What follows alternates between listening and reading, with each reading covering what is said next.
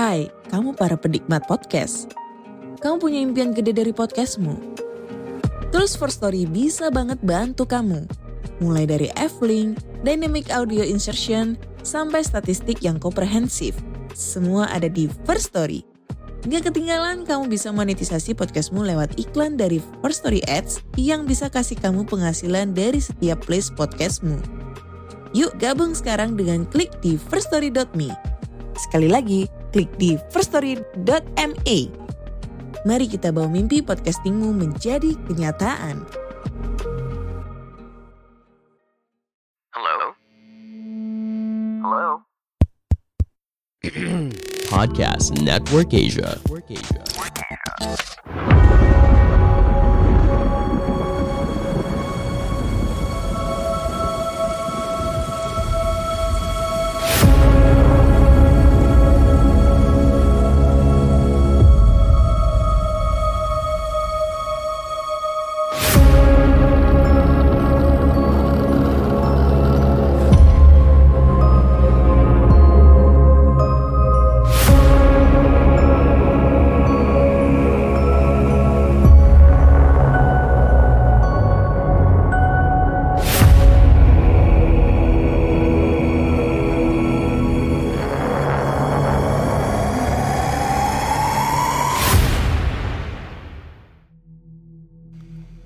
halo semuanya. Selamat datang di podcast dengerin horor, podcast tercinta kalian. Ya. Dengan host ternama kalian. Siapa lagi kalau bukan Ihsan yang bakal nemenin kalian selama kurang lebih 15 menit aja kali ini karena threadnya dikit pendek dari sebelum-sebelumnya seperti biasanya. Dan ini adalah minggu ketiga di bulan Ramadan dan biasanya minggu-minggu ini sobat-sobat kita yang muslim sudah ada yang absen gitu kan absen tarawih yang udah sering ya biasanya kalian udah masuk ke minggu ketiga ini biasanya minimal dua kali lah bukber sama angkatan gitu sama teman-temannya minimal dua kali lah. Kalau satu kali atau belum pernah ya nggak tahu sih nggak apa-apa juga sebenarnya. Soalnya gue juga masih baru dua kali gitu kan bubur sama teman-teman sekitar gitu teman-teman angkatan. Tapi kalau sama keluarga ya udah pernah gitu. Nah jadi di minggu ketiga kali ini gue bakalan bahas tentang treat lagi dah treat lagi dong gitu kan. Treat lagi yang tentang horor lagi gitu kan.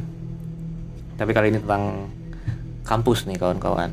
Karena memang banyak orang yang dengerin ini rata-rata berumur 18 hingga 24 tahun. Yang mana itu masih usia-usia mahasiswa mahasiswi gitu kan. Ya kalau lu masih kuliah tapi kalau nggak kuliah juga nggak apa-apa sebenarnya. It's okay. So kita bahas tentang dunia kampus nih kawan-kawan. Nah judulnya bermalam di sekretariat kampus. Nah disclaimer. Ini ada disclaimer dulu nih. Dalam cerita ini untuk keaslian nama tokoh dan tempat tidak akan saya tulis atau akan saya samarkan karena satu dan lain hal. Ya, benar sekali. Cerita ini saya ambil dari sudut pandang seorang mahasiswa bernama Hakim. Oke, Hakim. Sebuah cerita singkat tentang sebuah kampus dan seorang mahasiswa yang bernama Hakim saat ia mencoba bermalam untuk pertama kalinya di sebuah gedung baru di kampusnya. Kampus menjadi salah satu tempat yang selalu padat dengan segala aktivitas akademik di dalamnya. Mulai dari aktivitas perkuliahan hingga aktivitas organisasinya yang tidak pernah sepi setiap harinya. Tapi tapi bentar sebelum gue lanjut, ini kayaknya kampus lo doang dah. Soalnya kampus gue nggak kayak gitu men. Nggak ada, maksudnya nggak nggak nggak nggak organisasi kampus gue tuh biasa aja nggak nggak rame nggak sampai padat segala aktivitasnya nggak nyantai doang kami mah mungkin kampusnya mas nih mas hakim doang kali ya. Atau yang kampus yang lain juga gitu. Tapi untuk kampus gua nggak sorry. Nggak relate nggak relate. Nah hal itu memang bukan fenomena yang baru lagi bagi kehidupan kampus. Kendati demikian meski tidak pernah sepi dari kehadiran mahasiswa di setiap kampus pasti memiliki cerita horor atau seram dalamnya.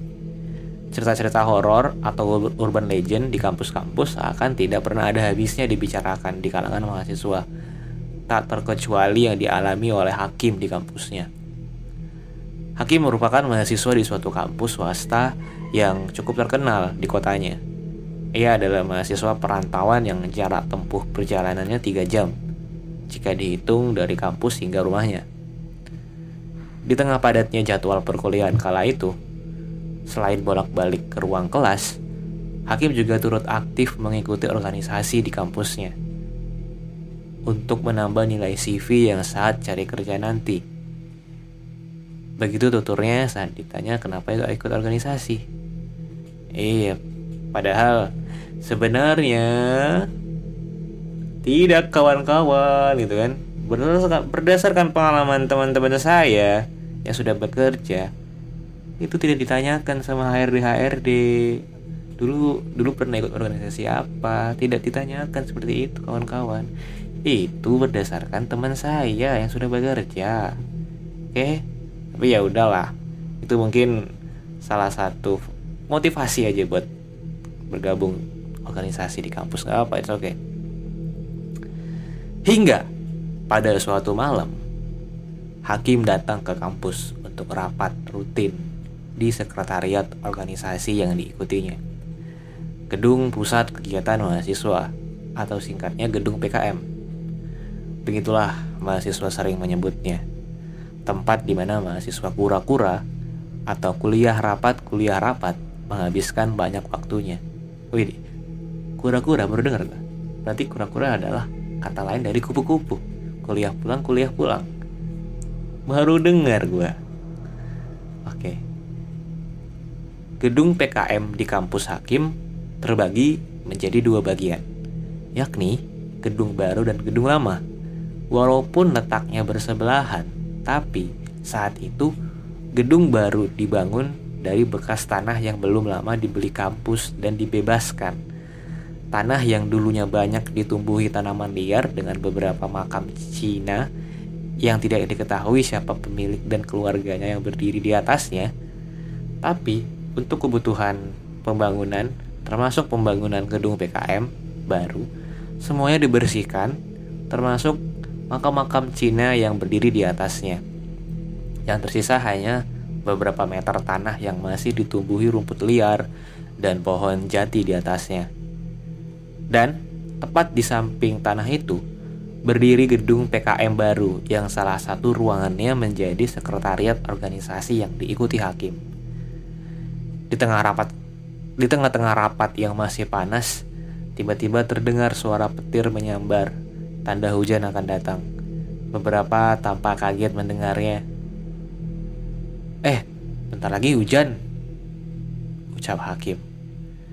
Udah ayo, Cepat selesaikan, keburu hujan datang. Ucap kawan hakim yang bernama Ayu. Kemudian, tidak berselang lama, rapat diakhiri. Semuanya langsung bergegas pulang, kecuali hakim. Ia masih ingin di, di sekretariat, karena ada beberapa pekerjaan yang harus lekas diselesaikan. Kemudian, ya saya berjalan waktu, bla bla bla bla. Kemudian hakim Ah, selesai juga, ucap Hakim sambil menutup laptopnya. Begitu selesai, saat akan pulang, tiba-tiba hujan datang tanpa aba-aba. Ribuan air jatuh sangat deras. Hal ini membuat Hakim harus menetap lebih lama lagi di sana. Karena ia juga tidak membawa jas hujan di motornya. Sementara jam sudah menunjukkan pukul 11 malam dan Hakim tidak melihat ada mahasiswa lagi di gedung PKM baru. Matanya pun kini tertuju di gedung PKM lama. Hanya tampak tiga motor yang entah di mana tuannya. Malam itu, hujan turun tidak kira-kira. Air mengalir di atas tanah merah yang belum berpaving di, di depan gedung PKM baru. Sambil memperhatikan hujan yang belum ada tanda akan reda, Hakim memutuskan untuk tidur dan bermalam di sekretariatnya. Walau agak ragu, Hakim memantapkan hati untuk tidur saja di sekretariat daripada pulang dan basah kuyup jika sampai rumah. Terus dalam hati dalam hati hakim dia ngomong gini. Toh besok kuliah siang. Semakin menguatkannya untuk bermalam aja di sana. Kemudian diambilnya karpet untuk alas tidur ya. Dan gulungan tikar untuk bantal di kepalanya dan mematikan lampu sekretariatnya. Kala itu adalah kali pertama Hakim tidur di sekretariat kampusnya, terlebih di sekretariat organisasi yang diikutinya. Malam semakin larut, ditemani derasnya rintik hujan, dinginnya malam perlahan menelisik tubuh Hakim. Di tengah berisiknya air hujan, Hakim berusaha menjamkan matanya, tidak terbesit tentang hal-hal negatif di pikirannya. Namun, tiba-tiba, brak! Seketika Hakim bangun dari tidurnya. Brak! Kayak ada yang jatuh gitu loh, kayak suara benda jatuh gitu. Suara itu muncul lagi. Brak! Seperti ada benda jatuh di atap sekretariatnya. Hakim memperhatikan langit-langit dengan matanya yang belum sepenuhnya terbuka. Saat itu hujan masih belum reda. Dan suara itu terdengar lagi. Prak, prak, prak. Udah berapa kali tuh bunyinya tuh? Satu, dua, tiga. Udah tiga kali bunyi men. Di atap gitu kan. Nah, jadi seluruh bagian de, seluruh bagian depan sekretariat termasuk pintu dan jendelanya hanya ditutupi oleh partisi kaca yang berwarna gelap atau hitam. Sehingga siapa pun yang di dalam bisa melihat keadaan di luar, walau dengan keadaan pintu dan jendela tertutup. Dan begitu sebaliknya. Oke, oh gue gue paham ini. Partisi kaca yang berwarna gelap berarti kalau misalnya kacanya gelap, berarti kalau misalnya ruangannya itu gelap, dari luar tuh nggak bisa dilihat gitu loh. Dan sebaliknya kalau misalnya ruangannya uh, luar dari luar dari ruangan itu ada lampu, sementara ruangan sekretariatnya gelap berarti si hakim ini bisa lihat sesuatu di, di depan depan kantornya. Dan itu sebaliknya gitu kan. Jadi kalau misalnya ada lampu kalau sama-sama hidup ya berarti sama-sama bisa lihat. Tapi kalau salah satu dari mereka yang hidup berarti yang hidup doang yang bisa dilihat. Sementara yang gelap tidak bisa dilihat gitu. Kemudian hakim berdiri dan berusaha mengintip keluar dari balik pintu barangkali ada orang iseng yang sengaja mengganggu istirahatnya tapi setelah dilihat ternyata tidak ada siapa-siapa di luar. Cemas, takut, berbalut penasaran membuat hakim kembali ke atas karpet tempat di mana ia tidur. Belum cukup dengan suara benturan yang muncul di atap. Beberapa menit berikutnya muncul suara langkah kaki terseret-seret di belakang sekretariat.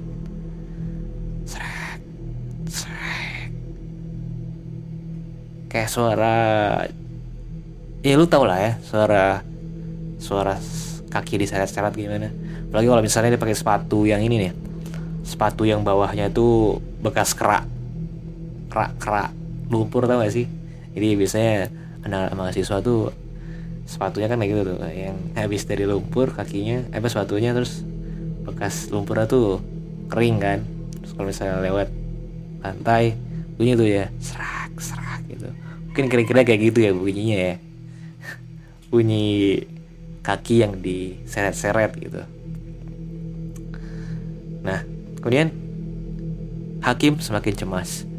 Ia hanya bisa diam dan menunggu agar hal yang misterius ini segera berakhir dinginnya malam itu semakin ia rasakan dan sementara itu bunyi langkah kaki itu terus saja kedengeran Semakin lama semakin jelas. Perlahan, Hakim menyeret duduknya ke balik meja di sekretariat. Ia bersembunyi di balik meja, tapi setengah, tapi setengah wajahnya masih mengintip keluar. Bukan setan yang ia khawatirkan saat itu, tapi seseorang yang berniat jahat kepadanya. Kemudian, cukup lama suara itu, dan anehnya, suara itu terus-menerus kedengaran di belakang aja. Hakim hanya bisa menunggu dan menunggu tiba-tiba brak, brak, brak. Lemparan itu muncul lagi. Kali ini tapi disertai bunyi gesekan di atap sekretariat. Kayak kalau gue pikir kayak gini ya, tadi kan awalnya awalnya kayak ada yang lempar gitu kan di atap, brak-brak doang. Terus ada langkah kaki gitu kan di depan, eh di belakang. Terus sekarang brak-brak lagi, tapi ada ada suara seretan kaki juga gitu. Kalau di otak gue nih, dalam pikiran gue, oh mungkin uh, makhluk tadi yang di belakang tadi itu naik ke atas terus lompat kan yang tadi cuma lempar batu aja gitu sekarang dia naik ke atap sambil jalan gitu kemudian uh, mikir nih si hakim ini udah nggak masuk akal lagi bagaimana bisa ada bunyi gesekan di setiap eh ada bunyi gesekan di atap jika bukan manusia yang melakukannya sementara tidak mungkin ada seseorang di atas. Cemas dan rasa takut hakim semakin meninggi. Rapalan doa-doa mulai ia panjatkan kepada Yang Maha Kuasa. Keringat dingin mengalir di balik baju hakim. Suara langkah kaki di belakang masih terdengar jelas. Srek. Srek. Srek. Ya, gitu ya. Srek. Semakin lama semakin jelas. Sampai akhirnya langkah itu sampai di samping sekretariat gue gue ketawa sendiri men maksudnya suara bunyiin ini sorry ya gue tuh bunyiin suara ilustrasi suara paling susah banget tuh kalau misalnya suara kayak gesekan-gesekan itu paling susah banget Serak. jadi kalian kalau misalnya denger ini ya kalian mainkan lah imajinasi kalian ya seperti apa yang tadi gue jelasin suara langkah kaki gimana Nah, kemudian semakin lama semakin jelas sampai akhirnya langkah kaki itu sampai di samping sekretariat. Hakim mulai menerka-nerka jika langkah itu akan sampai di depan sekretariat. Dengan keberanian dan rasa penasaran yang tersisa, ia menajamkan penglihatannya dari balik meja, mencoba melihat siapa sebenarnya yang mengganggunya malam itu. Walau gelap serta hujan yang masih mengguyur, Hakim semakin mendengar langkah itu akan segera sampai di depan sekretariat. Dan benar, Hakim melihat jelas sosoknya. Hakim melihat jelas sosoknya di antara hujan. Sosok kakek-kakek dengan postur badannya yang kurus dan bungkuk sedang berjalan terseok-seok dengan kedua kakinya. Hakim tidak bisa melihat jelas bagaimana wajahnya karena yang ia hanya melihat dari samping dan tidak jelas juga apa alas kakinya yang membuat bunyi kakinya terseret-seret sangat kedengeran. Ia mengenakan kaos putih lusuh dengan kain hitam melilit di bawahnya. Bulu kuduk Hakim saat itu meremang tiba-tiba. Udara dingin semakin menusuk melalui sendi-sendi tubuhnya. Sosok itu terus berjalan terseok-seok ke arah belakang kampus. Sementara di dalam sekretariat, Hakim semakin menyembunyikan badannya ia takut jika kakek-kakek tersebut menyadari keberadaannya. Hakim menunggu sampai sosok itu melewati sekretariatnya hingga saat sosok itu tidak terlihat oleh Hakim. Hakim yang masih diselimuti rasa penasaran pelan-pelan melangkahkan kakinya ke pintu depan. Ia ingin mengintip dari jendela ke mana langkah sosok itu. Tapi betapa terkejutnya Hakim karena ia tidak mendapati apa pun di depan yang ada hanyalah air mengalir genangan akibat hujan. Sekali lagi, hakim memperhatikan dengan seksama, tapi hasilnya masih sama. Tidak ada siapa pun di luar. Seketika hakim kembali ke karpet, tempatnya tidur, menutup matanya dengan kedua tangannya, dan saat itu lantas hakim menyadari kalau makhluk itu bukanlah manusia. Hakim memaksa kedua matanya untuk cepat tidur lagi, hingga singkat cerita, ia tertidur dengan sendirinya dan bangun saat matahari pagi mulai membangunkan tidur lelapnya. Tanpa basa-basi, ia pulang dengan membawa cerita malam pertamanya bermalam di sekretariat kampusnya. Sejak itu, hakim tidak berani hakim tidak berani lagi jika bermalam sendirian lagi di sana dan merahasiakan pengalamannya dari teman-temannya. Sekian. Nah, Nih ya, kalau gue jadi kalau gue jadi ini ya, jadi hakim ya. Gue bakal cerita pertama nih, gue kan gue kan anggota organisasi kan. Gue bakal cerita dulu nih ke apa sih ke humas nih, ke humas. Kak, kak, kak, kemarin gue kan nginep di sini ya di sekretariat. Gue ini gue gue gue gue semalam ketemu kakek kakek kak, ada suara, ya kan. Terus terus abis dari dari situ tuh mulai nih tersebar kan ceritanya gitu kan dari yang awalnya dari dari dari humas nyebar ke sekretaris terus nyebar ke ketuanya tuh kan kayak mulut ke mulut gitu kan kemudian habis itu satu satu kampus gitu kan. Tahu ceritanya hakim. Terus hakim diundang ke apa namanya ke podcastnya misalnya ke podcastnya kampusnya. Terus habis itu viral ceritanya gitu kan. Terus diundang lagi podcast Deddy Kobuzer. Atau enggak gue undang di sini di podcast dengerin horor gitu kan. Hakim hakim. Kalau gue jadi lu sih gue bakal cerita ya. Soalnya ya menarik gitu ceritanya gitu. dan, dan semenjak itu gue rasa sekretariatnya bakal tutup sih. Dan bakal ada doa-doa lagi sih di situ bakal. Ya sih? Ya sih? Dan gue yakin juga sih biasanya yang yang yang kalau ada gedung baru kayak gitu ya terus ada kayak penunggunya atau ada gangguan itu biasanya belum didoa doain tuh. Kalau orang muslim kan biasanya ada kayak doa syukuran gitu kan itu biasanya nggak di tuh nggak didoa doain baca baca yasin gitu kan. Nah akhirnya kalau itu uh, maksudnya itu aja mungkin dari gue dan dari akun twitter @wahyu. Wahyu Arya NTN Terima kasih sudah membagikan ceritanya ke Twitter baca horor. Aku Iksan, selamat uh, selamat apa sih namanya? Oh jangan selamat dong. Maksudnya mohon maaf lahir dan batin. Selamat melaksanakan uh, oh ya selamat Idul Fitri, selamat Lebaran kalau selamat melaksanakan ibadah puasa kan udah ya kemarin jadi sekarang selamat Idul Fitri mohon maaf lahir dan batin minta izin wal izin mohon maaf lahir dan batin aku Iksan mengucapkan wassalamualaikum warahmatullahi wabarakatuh dah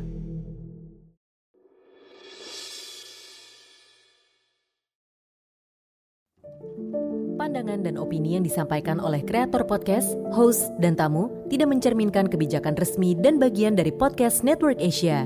Setiap konten yang disampaikan mereka di dalam podcast adalah opini mereka sendiri dan tidak bermaksud untuk merugikan agama, grup etnik, perkumpulan, organisasi, perusahaan, perorangan, atau siapa pun dan apa pun.